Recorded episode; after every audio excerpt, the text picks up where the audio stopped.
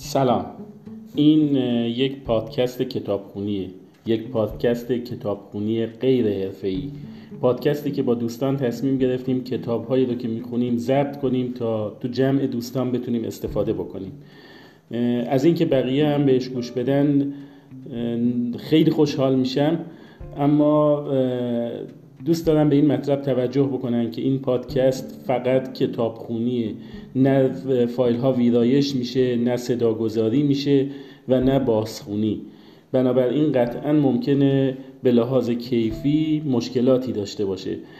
شاید در فرصت های بعدی به این نتیجه برسیم که کارهای ویرایشی و کارهای حرفه‌ای انجام بدیم. ولی در حال حاضر این پادکست یک پادکست معمولیه.